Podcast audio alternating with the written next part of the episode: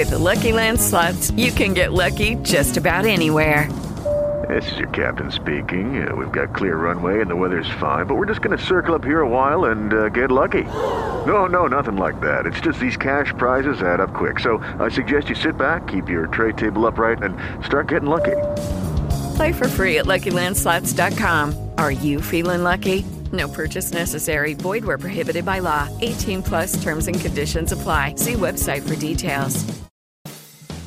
Northwest Wild Country on Seattle Sports Radio 950 KJR. Hour two here on Sports Radio 950 KJR, Comcast Sportsnet Northwest, and around the country on the iHeartRadio app.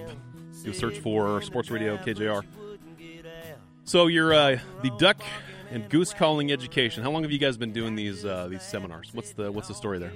Well, Troy's been teaching the class for what, about 20 years Yeah. now. Yeah, and then I started assisting him here about eight nine years ago. Okay, yeah, and it's a it's a it's a full day deal, or or what's what's kind of your typical setup for that? And will you be doing? Obviously, you're gonna be busy with with the season here, but I mean, what's kind of your your long range plans for for further seminars Yeah. or, or classes? Probably the springtime will be the next class. Okay. we're going to be busy guiding here, but uh, uh, it's all day class. Uh, we last the last class we had, we barbecued some steelhead, fresh summer run steelhead, and, and the guys really enjoyed that. So you take a break for lunch, and then uh, the, the uh, you know you, not only do you get the the calling aspect of it, um, and all the practice exercise we give you in lunch. But at the end of the class, we teach you how to tune your own duck call because, like we talked earlier, uh, you know you have to tune a call to fit you perfectly, and every call is different, and every player is different. So at the end of the class, we spend about an hour just on tuning duck calls, how to cut your own reeds, different materials, stuff like that. So you can basically, after you're done, go home and all those duck calls that you thought were garbage and you threw in the in the sock drawer and never touched again, you can tune those up yourself to make them fit you, and, and you'd be surprised that some of those calls that you thought were no good were actually pretty good calls. So let's uh, let's get into some of what you would consider the must have skills, the must know basic calls. If you're going to be uh, an effective, a decent duck caller, you don't have to necessarily be a good duck caller, but a good, but a decent, passable duck caller. The basic quack. Let's let's talk about that. Let's break it down. It seems like like the simplest thing ever. It's a, it's a simple. It's a it's a it's one sound. It's not you know a thousand different things strung together, but it is one thing. But let's let's kind of analyze that just a little bit. What exactly goes into the basic quack? Okay, well, there's a lot of little uh, variables you have to keep in mind when you're doing a single quack. The, the, one of the most important things to realize too is a single quack uh, is the basis for all duck calling. Everything that you do on a duck call is, a variation of that single quack, with the exception of feed chatter. So, the first thing is is holding the call correctly, um, and you know, basically all you're doing is you're just putting it in between your thumb and your pointer finger, and just holding it relaxed. You know, uh, a lot of the students when they first pick up a call for the first time or whatnot, I mean, they're gripping it so hard you'll see white knuckles and and you know it's just it's just very very relaxed.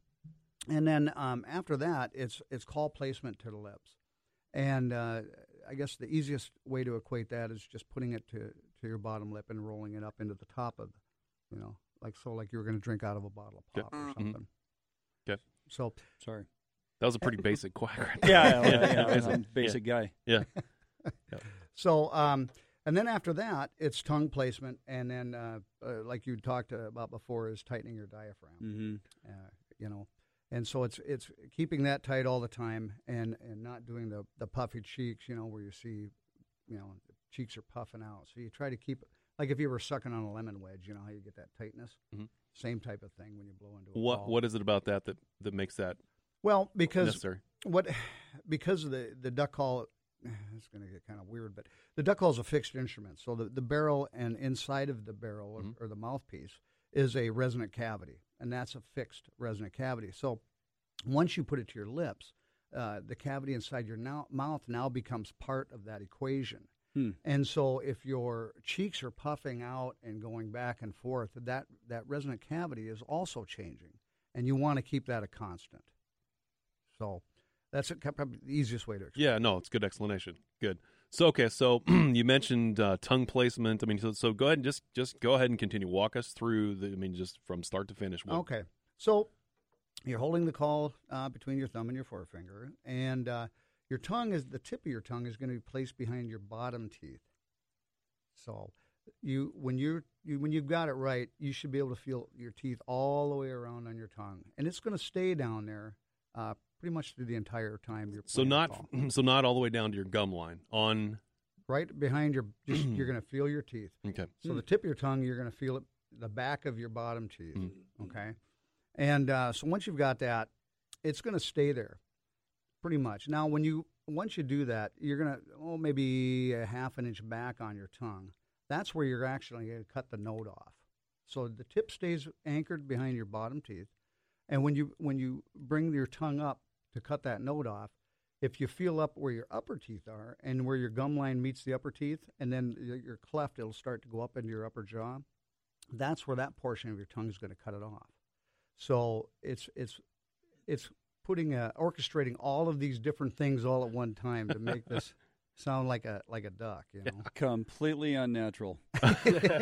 Right now, there's guys in pickup trucks driving around with the. They're, Trying to visualize. Yeah. yeah. No, it's it's it's not. It's, I mean, it's not unlike a golf swing. You're trying to remember all these little little you know little components of it, but it's Yeah, it's not good as easy as analogy. just I'm gonna pick this up and blow into. So if you're missing teeth, yeah, yeah, you know, yeah, Yeah, well, it, it you know it's funny, but you're right. I mean, all this Mhm. plays into it. You know, Yeah. Uh, older fellows, like I say, that have dentures and things like that, you know, typically need a, a softer blowing call. Mhm. You know, Mhm. but uh, even if you don't have have any teeth, uh, yeah, it's not a problem. You just still cut the note off the same way.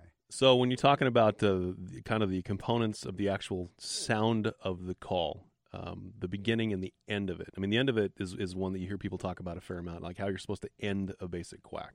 Let's let's hear let's hear one done correctly. Okay, Which one of you two wants to do this? Feel feel free. all righty.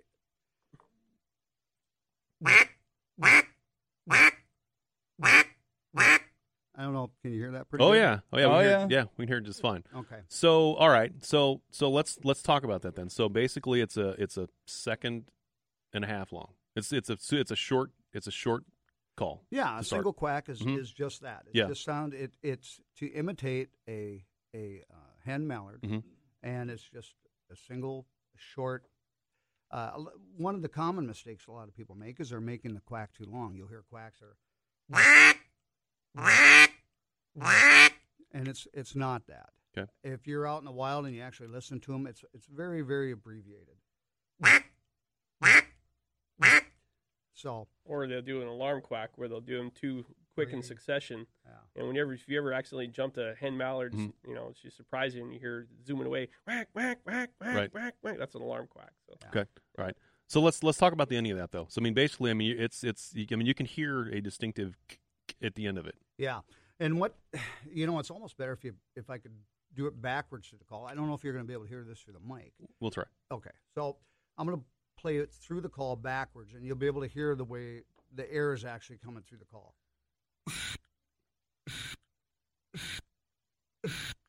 So there's almost if you if you listen to it, you hear almost like a very very light cough. Yeah. In the beginning, Mhm. and that's gating the air. That's popping the air into the call, and then you hear the air rushing through, even tone. You know, and then you hear that pop on the end where I'm cutting that note off. Right. So, so I don't know if that helps, but Absolutely, it does. You Yeah. bet it does. So let's let's continue on through this to a, a cadence. So you have it's it's human nature to break things down by threes and fives and sevens and so forth. But is that something that that is natural in the world of ducks and geese, or is that just something that we do just because we're used to doing it in three, five, seven, whatever? if you listen to the wild ducks in the water, you, you'll hear the you know five to seven notes. Mhm. Um, when they're actually calling at other ducks, like what we would consider like a hail call, Mhm. you'll hear them. It'll go to more like eight, eight or nine ducks. Okay. You know, they really string it out. It's not so much a really aggressive, but it just kind of string it out a little bit longer. So if I'm hailing a duck, I might string my, my cadence out a little bit longer. Okay. All right. So what what is what is it about? I mean, what what are the basics of, of understanding the cadence? I mean, what what is it that you need to, to sort of have in your head when you're when you're trying to get this stuff all sorted out? Well, like Troy was saying, it's all based on the single quack. So Mhm. a cadence is nothing more than a string of single quacks at different pitches. Mhm. You start at a high pitch and you come down the scale to a low pitch, Okay. and that'll give you that cadence. We're go whack, whack, whack. Right? Does the length of it vary, or are they Uh, You the can same? add inflection. Like Okay. if I was to say to you, say, "Hey Joel, how's it going?" Or or if I'm going to go, "Hey Joel, how's it going?" Okay. All right, it's all inflection. You know, I can sound aggressive, I can sound Mm-hmm. soft, I can sound, you know, it, it's all how it's basically the same sound. I'm saying the same words, but I'm adding different inflections. Give me a hey Joel, how's it going? Yeah, Ni- let's nice and soft. Demonstrate demonstrate yeah. that. Yeah, so if I'm gonna if I'm gonna be soft with them, I'm gonna,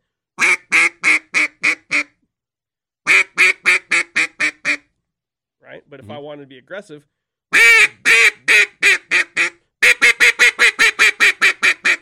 you know, I, I change the speed, which should change the inflection. It's still just single quacks, starting at the top of the scale, coming down.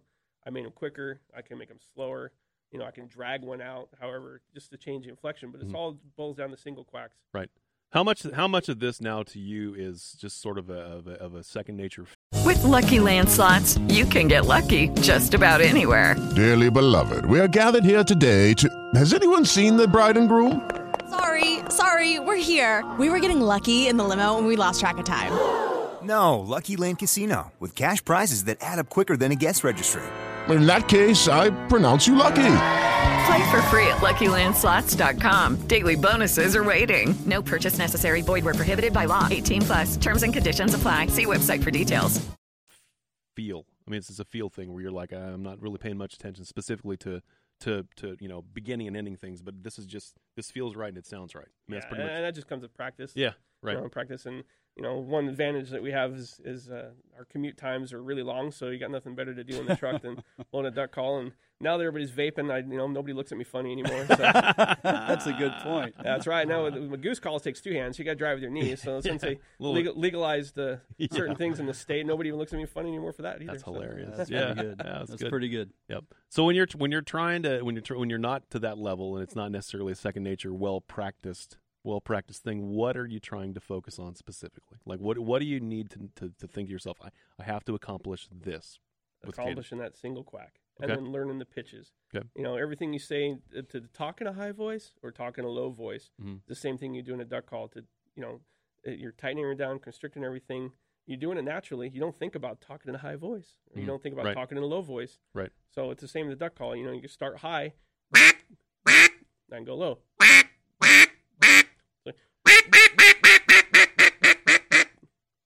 So, yeah, and that cadence, so that that's how you get it to start at the top and come on down. So what is it? What is it in those two differences when you're talking about a high versus a low? I mean, what are what are the what are the qualities that that that make you decide you're going to be high or going to be low? Uh, well, all ducks, you know, when, when they when they're quacking in their cadence, they're going to Mhm. start start high Okay. and come down the scale. Okay. So I'm, I'm when I'm doing the cadence, I'm always starting at that high and coming down. So So how about uh, this is this is the fun one. How about feed chatter? This is this is the one that everybody likes because it just sounds cool. Feed chatter's a great fill-in sound. Yeah. Um, you know, ducks are circling. You never want to go totally silent. Troy and I talk about this all the time. You never want to go just totally silent. I mean, you're, you're not hollering at them the whole time. You're not screaming at them. But if it ever just goes totally silent, you know, that's a cue that something's going on. These are predator approaching or something. They're, you know, there's a cue that something's going on. So I always try to fill it in with, you know, feed chatter and stuff like that. Pulling some drag quacks in the middle of feed chatter to, to just fill in sound. But it's a great, you know, um, not real aggressive, more of an, a, uh, uh, I guess would be kind of a, uh, Conversational, of. maybe. yeah, I mean, more of a, uh, uh, I can't think of the word. I don't know. I kind of uh, it just keeps them uh, occupied. Yeah. Until you can start working them uh, back into position where you're working them to, to finish. Mhm. And so uh, a lot of times, uh, you know, ducks have the an incredible ability. To finesse To, sound. That's the word I was trying to pull. out. right, right. Big word. Words are hard. Words Two- are hard. two in the morning. syllables, starts with yeah, an F. starts with yeah, multiple syllables. But Yeah. yeah. uh, so what happens is, uh, you know, uh, being able to to keep them occupied, not stop calling. Uh, but ducks have the incredible ability to locate sound and pinpoint it. And one of the feed chatter things that makes it difficult for them to do that. So when they're flying over the top of you or something like that, that's a great time to use just a feed chatter and not doing any quacks or anything like that. when you're trying to accomplish that um, kind of you know different thoughts that you hear people want to try to say words dugga dugga ticka ticka that kind of stuff and what's what's what's your thought on that and those Well, there's there's two basic feed chatter sounds. There's what they call the single cut, Mhm. which is just a tuck tuck tuck tick tick tick dug dug dug. Yep. And then there's the double cut, which is a ticka ticka tucka tucka tucka tucka tucka tucka. Yep. Any one of those sounds work, and uh, you can't put enough voice into it. You can't put too much voice into it. You Mhm. can blowing in your duck uh, cadence or a quack. But uh, if feed chatter, you just can't put too much voice into it. So you can go ahead and just get real ducky and growly with it. You know, you might wear your voice out a little bit, but uh, but like a single single cut would be a or a double cut would be a you know, and you can adjust your hand to change the pitch, you know, Mm. mix it up a little bit. You can mix them together, single cuts, double cuts. And you can Benjamin's just going, what and that what? He's never sat next to anybody blowing a duck call like this. I guarantee it. Yeah, and you can hear me putting drag quacks in there. Mhm. Uh, uh, I'm just going like dugga dugga gug gugga gug dugga Is that when the is that when the uh, male ducks dress like the female ducks? What's going on with that one? Not that there's anything wrong with that. No, hey, you know, every every duck is his own, whatever, you know. So let's let's talk about a, a couple of other variations. I mean, you, you threw at me a couple things on text last night that, that I was unfamiliar with. Yeah. It involves the words like Cajun and stuff like that. What, what all is that? all about? Cajun. Yeah. Oh, so you got like bouncing hens. Yeah, yeah. You know, Cajun squeals, refuge feed chatters, stuff like that. Mhm. Um, a bouncing hen is just a variation of a single quack. Uh, the Cajun squeal is another variation of a single quack. Um, refuge feed chatters, th- those are uh, rapid feed chatter uh, mixing in ducks. So it kind of gives an illusion of two things happening at once. Okay. The, the, the baseline of a feed chatter never stops, and there's ducks in the background calling each other. So um, it's just variations to make yourself sound different. You know, just like fishing, you know, you want that, that secret sauce. You want that different sound. You know, if everybody's making a certain sound and you're Mhm. hunting a public Mhm. area, if you sound different, that might be the thing that makes you successful that day. Well, th- demonstrate this. What? Let's let's hear some Okay, some so like a, a bouncing hen, a bouncing hen Okay. would be a, Yep. uh, you know, just a. And I got that little bounce at the end. Mhm. Then the Cajun squeal is I'm cutting the note off with the back of my throat. I'm not using the tip of my tongue, so it it, Okay. it kind of gets a little squeak at the end.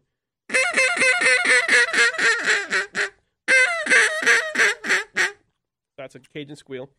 Then a refuge feed chatter. It's uh, where I'm doing illusion where I got feed chatter baseline. I got ducks calling each other in the background. So it kind of sounds like you're doing two things at once. But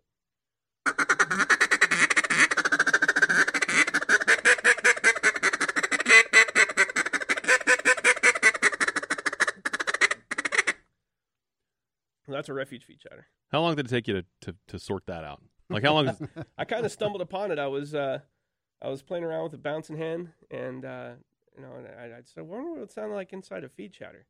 And I did it. I was like, and I was actually recording it. And I was like, Yeah. holy cow, that sounds pretty cool. And I- sounds good. I called Troy up said, Troy, you got to hear this. And, and he actually told me about it, you know, a couple months beforehand, but I didn't get what he was talking about. And he goes, that was it. He said, that's it. You're doing it. And, and you know, I've used it in a lot of duck calling contests with uh, Yeah. good success. So Yeah. Yeah, well, I'm just. Let's, let's get back to that basic quack. Know, right? Yeah. Just I mean, rewind so there here. there are you know there you, you go go type in duck calls that you can make on on Google and you get 50 different things. I mean, you get and people tend to want to be I think they want to try to to be loud. I think this is kind of just, you know, when somebody first starts to do this thing, they, they want to be they want to be loud. So so that, you know, the hail call is attractive because it's loud. Um, but what are what, I mean, so uh, kind of walk us through sort of sort of the more aggressive, urgent stuff versus the stuff you're talking you're doing right here is, is subtle. It's I mean, again conversational. It's not it's not necessarily something that, that that's that's that's you know kind of big and, and, and bold. I mean, what what about those and, and the times to use those bigger, louder, more more aggressive calls? Uh, well, the more aggressive calling is usually you're trying to hail them in Mhm. at a great distance. You know, they may be, Yeah. you know, three, four, or five hundred yards away. Uh, windy days is another great Mhm. time. Mhm. You know, to utilize something like that. So, Mhm. uh, the hails, uh, you know, you, there's two different types of hails. You have the ringing hail, and then a, just a, a good, in my opinion, you know, a good meat hail. Um, and it's just it's just that. It's just a, li- a loud, hard, you know, all the way down the scale, and you just keep kind of repeating that until they either hear you or they, you know, they start turning and they start seeing the decoys, and then that's when you start going into uh, intermediate and lighter calling, and, and then it's just a matter of, of being able to read birds and, and finesse them into the finish. So we're going to jump out for a break. When we come back, we're going to talk a little bit about uh, our, our Get 'em Dry Jig di- uh, special deal. However, we're not done with this. We're not done with this. Ah. We've got another we've got another half hour at the end of this, so we're going to kind of Mhm. continue on this whole thing. So if you have questions, we do have a few questions here that are on the text line. We'll get to those on the other side of the break. But uh, give us a call at 800-829-0950-206-286-9595. You can text your question into 49451 break time right here on Sports Radio 950 KJR and Comcast Sportsnet Northwest. Northwest Wild Country on Seattle Sports Radio 950 KJR.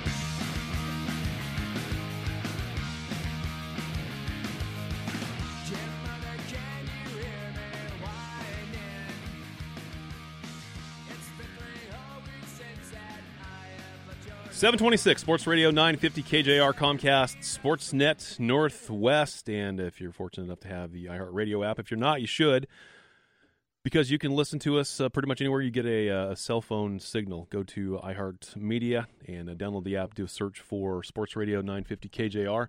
Uh, Duane, we mentioned at the top of the show that we have a we have a, a Wild Country special on um, jigs. And uh, if you if you're lucky enough to have Comcast, you're going to see them up on screen here shortly. It's the the new Choker series uh, by Jared Cady of uh, Get 'em Dry Fishing Company.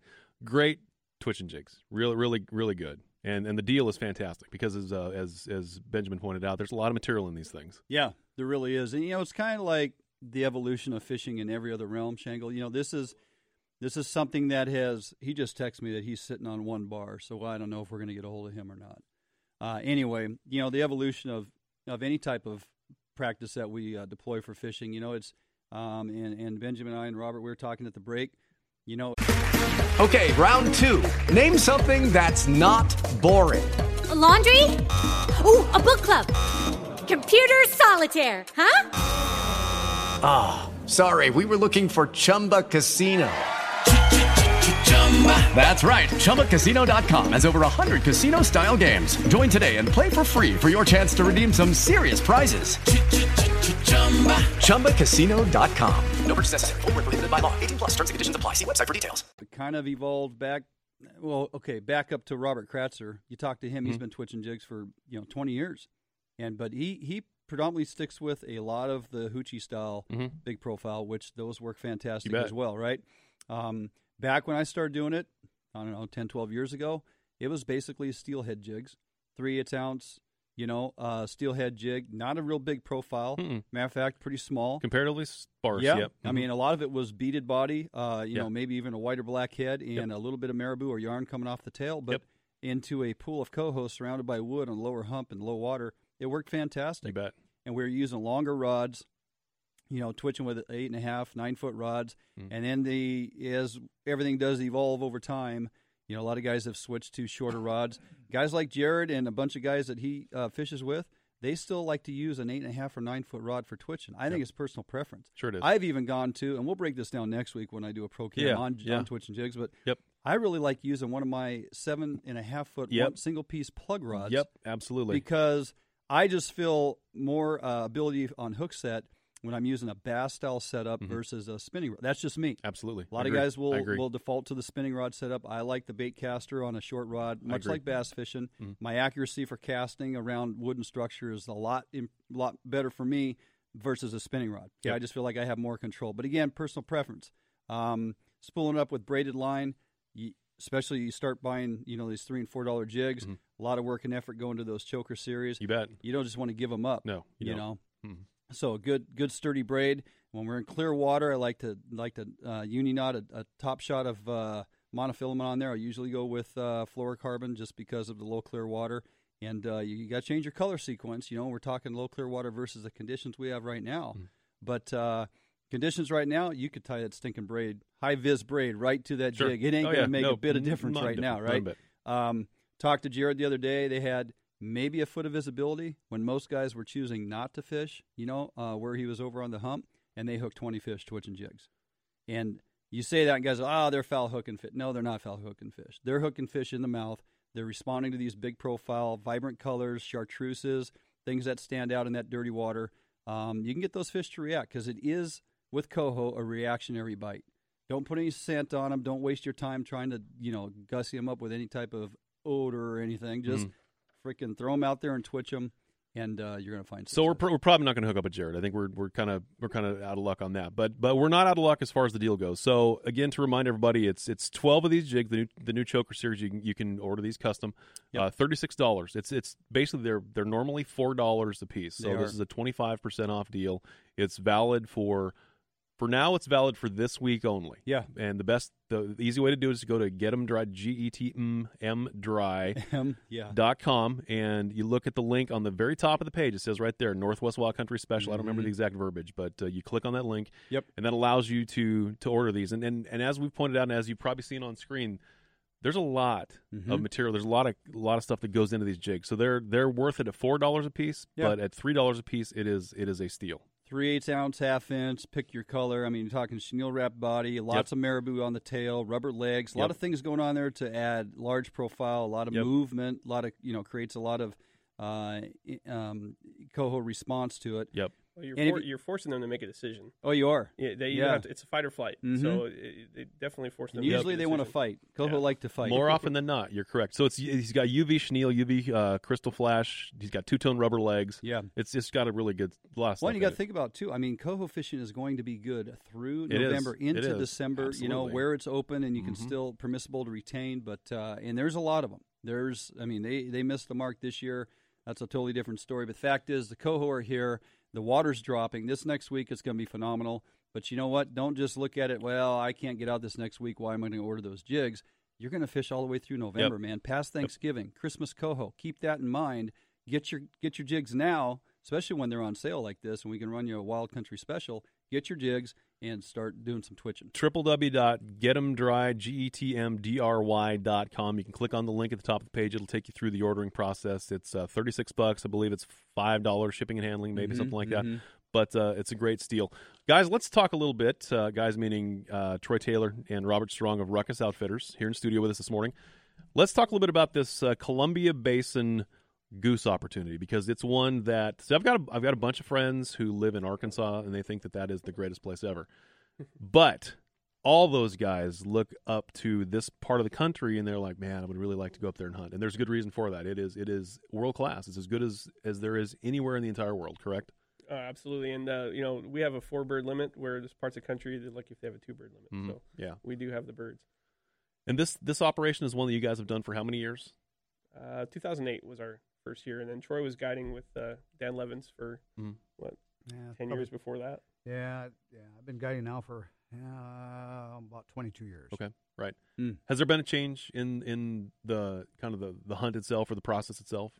No, not really. Not so much. Mm-mm. The decoys have definitely stepped up. Yeah. Yeah. You know, it used to be everybody hunted bigfoots or shells, and now Mm-hmm. the you know with Dave Smiths and stuff on the market, Yeah. they, everybody had to step up their game. You, you know, and, and we truly believe in, in decoys. You know, less is more, Okay. and you're better off to buy a higher quality decoy. So quality versus quantity is Yeah, Yeah, these right here are pretty ridiculous. I mean, you can't get much more of a you know decoy that looks so realistic. Yeah, these are the fully flocked uh, Fred Zink Avian-X Yeah. decoys, but yeah, they're uh, they're pretty phenomenal. Mm-hmm. So let's talk about then sort of the uh, the heart of the season for you guys. You mentioned that you started in kind of in you know mid late November and so forth, and goes all the way through the end of it. But um, but but walk us through a a typical goose season in the Columbia Basin. I mean, what is what is it? What is I mean, obviously you've got you know restricted days and so forth, but kind of walk us through it. Yeah, like I said, Wednesdays, Saturdays, Sundays Mhm. restrict to holidays. Yep. Um, which which we like. uh, It gives the birds a chance to rest. Mhm. You know, they can build in numbers in the field and stuff like that. So. Uh, where we're at, we hunt a lot of honkers. We don't Okay. have many lessers, so Okay. a lot That's of river. know. Yeah, a lot of river Mhm. geese. Um, cool thing is, is that later in the year when everything's frozen up, you know, if you're within a few miles of the river, you know, because that warm air coming right up the Pacific from the Pacific up the Columbia Basin there, Yeah. uh, the Columbia River, and uh, so it's a little bit more uh, mild climate close to the river. So Mm. a lot of the geese concentrate there, and they'll trade back and forth between our area and Tri Cities. You know, sometimes we'll lose them; they'll be gone for a week, and then they're down in Tri Cities, and then they'll turn around, they'll come right back. So, um, you know, mostly honkers, but it, it, some of our best time is the end of January. You know, when most people have given up. You know, that's when we're really getting good. Really? Yeah. Yeah. Ha- has there been uh, have there been changes in in sort of the kind of the the, the feeding and flight patterns of these birds over the years uh, relative to, to crops? That's one thing that's happened in the basin is crops have changed according to you know the finances of what you know farmers can get more money for and so forth. I mean, so so so you know what, what's the story with that? Well, yeah, absolutely. It's it uh, on lately you've seen a lot more corn uh, being uh, being grown for the uh, ethanol and, Mhm. and those kind of things. So that kind of changed how the birds would stage also. Um, but when when the corn crops are, are not being utilized as much, and, and there's a lot of potato farms over there and things like Mhm. that, um, yeah, you know, you'll see things. It it won't be as good for, as some years, and then other years there's so much corn, it's just phenomenal hunting. You know. Yeah. And so the last few years have been pretty good, really. Yeah. When So you what- get when you get a hard freeze, you know the, the, they don't tend to go to the corn because the corn kernel's actually frozen to Right, the ground. yeah. Yeah. And then on the contrast, you know, you get a snow, and it'll cover up all the corn. You think, well, that's no good. Well, where there's a little piece of stubble sticking out, that's like a little battery sitting there in the sun. It just collects that heat, and they'll actually see a melted ring around each corn stalk. And the geese will go there and they'll just peck around the, the corn around the stalk. So Yeah. That and winter and winter wheat too. They'll Yeah, start utilizing that. Winter wheat. Yeah. Mm-hmm. and this will change year by year. I mean, I mean, the, there there can be that dramatic of a difference or that big of a difference over the course of 365 days over where they grow things and when. Oh, absolutely. Yeah. Hmm. If there's no feed, they aren't going to stick around. Yeah, good point. Yeah. So this this whole thing of trafficking back and forth, you know, between between locations on the Columbia River and so forth. I mean, so when you're when you're looking for, but but here's the thing: one of the the true talents of of of this whole game is knowing where the birds are located, where they're at, and and that's one of the things too. Is like where's where is your land versus somebody else's land. So so when you're when you're in your processes of of, of you know scouting and looking around and trying to figure out where things are located, uh, and versus I mean, how much land do you guys hunt first of all, and how many places? Oh, Uh, boy. Yeah, our area is we have ground sprinkled out basically about 100 square miles. Okay, Um, right. From Quincy to George, all the way over to Dodson Road, we have fields sprinkled all throughout. So, Okay. Yeah. Um, it's a pretty large area. It's almost too much to scout in one day. So Right. you, know you pretty, really need to be, um, you know, we'll spread out and, and find check our fields and find what birds. And basically, what we're looking for when we're scouting too is not necessarily geese, you know, because you'll see a bunch of geese in the field, but you're you're kind of getting a feel for the mood of the geese. Hmm. You know, are they actively feeding or are they just loafing around? You know, a lot of times if they're just loafing around, they might be getting ready to bail the next day and head south. So um, if we have our options, two or three fields with uh, geese in it, we're going to pick one where we see them actively feeding. You know, and, and uh, you're watching the birds as they come in. You know, are they coming in in one big wad?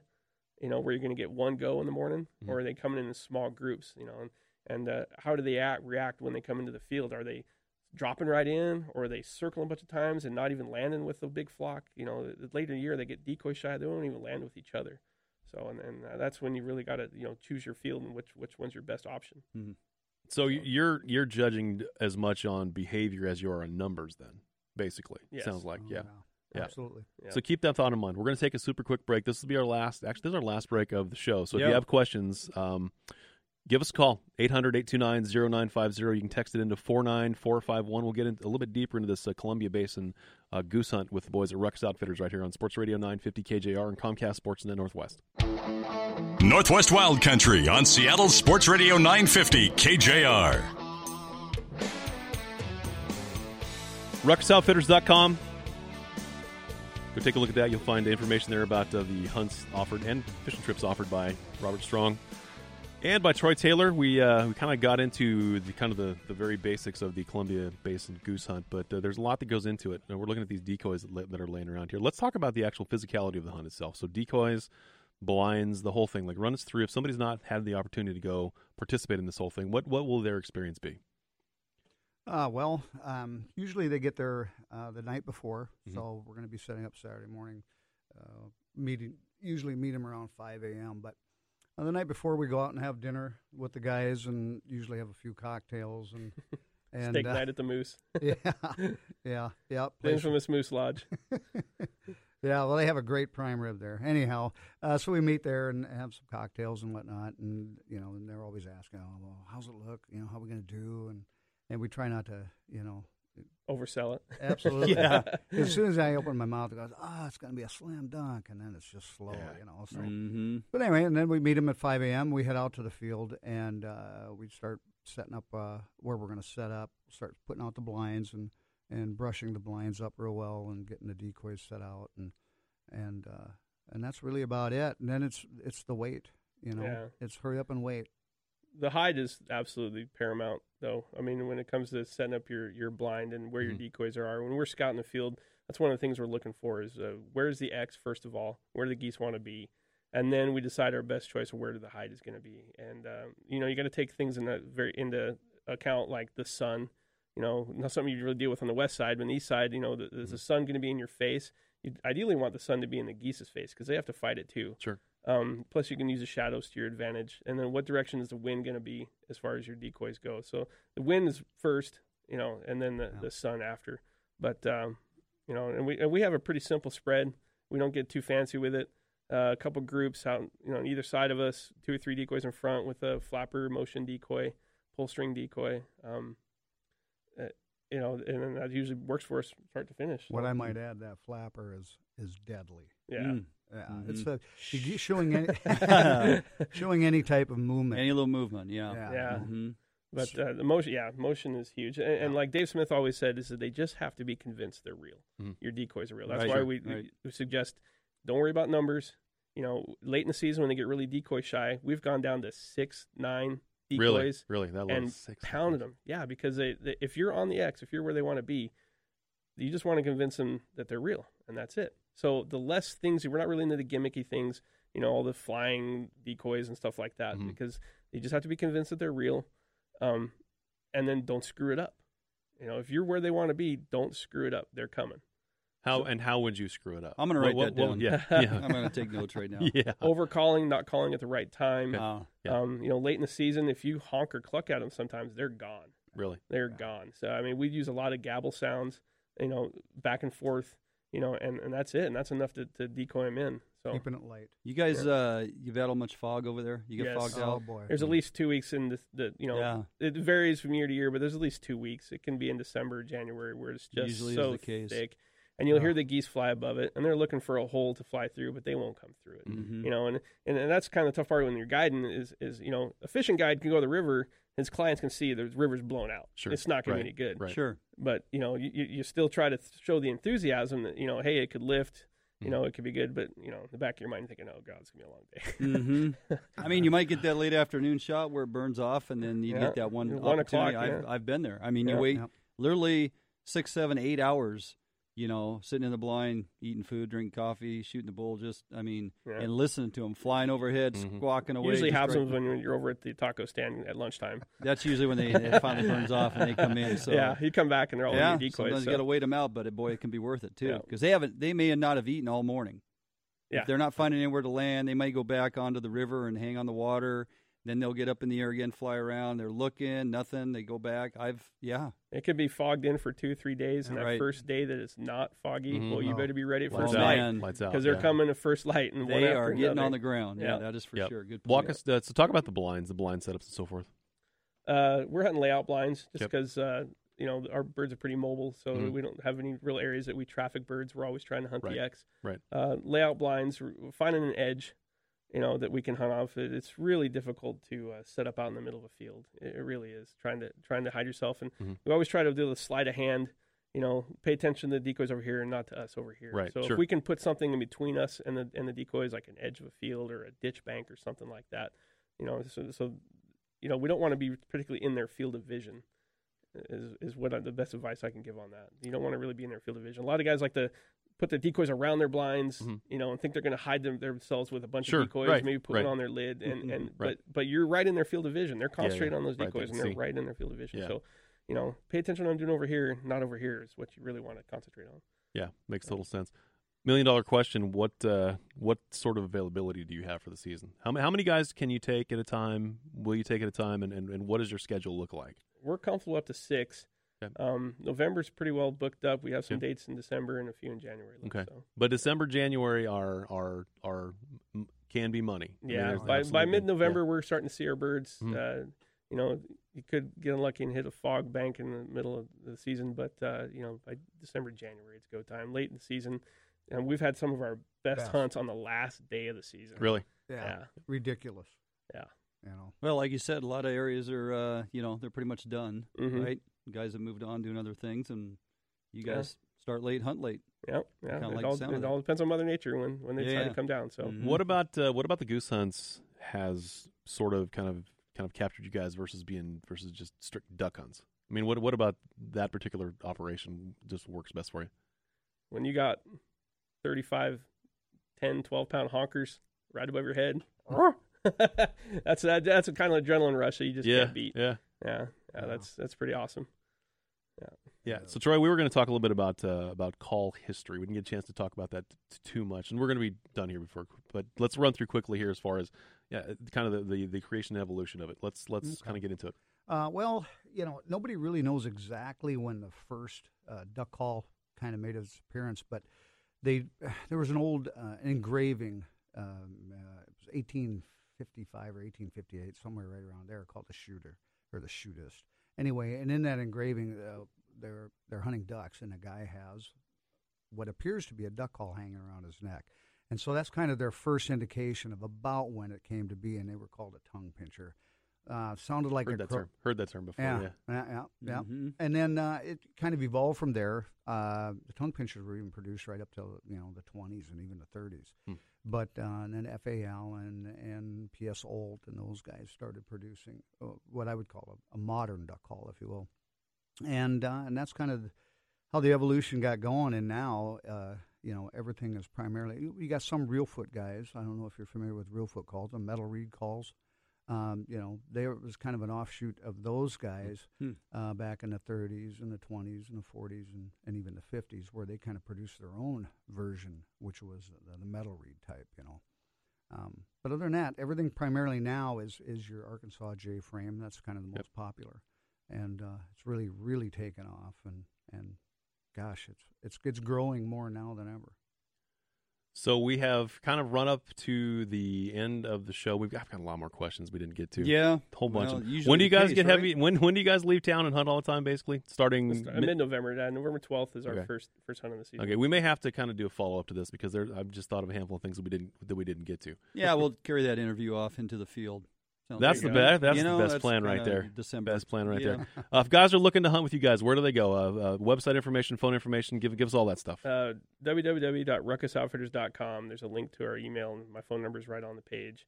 Uh, hit us up on our Facebook page. Duck Calling University's on there too. There's links to our Facebook pages on our website. Um, you know, we'll have updates on calling classes coming up and stuff too. So Absolutely. yeah. Yeah, really appreciate you guys taking the time to come in. Really, Yeah, thanks for super, having us. super It was fun. educational. Really, really good time. Really Good time. stuff. Yeah, Thanks and also to us. Benjamin Bobberdown Smith uh, Mhm. joined the fan couch. Got a little duck calling education. Very- So the very things much you so. got, you didn't count didn't count on when you came in here, right?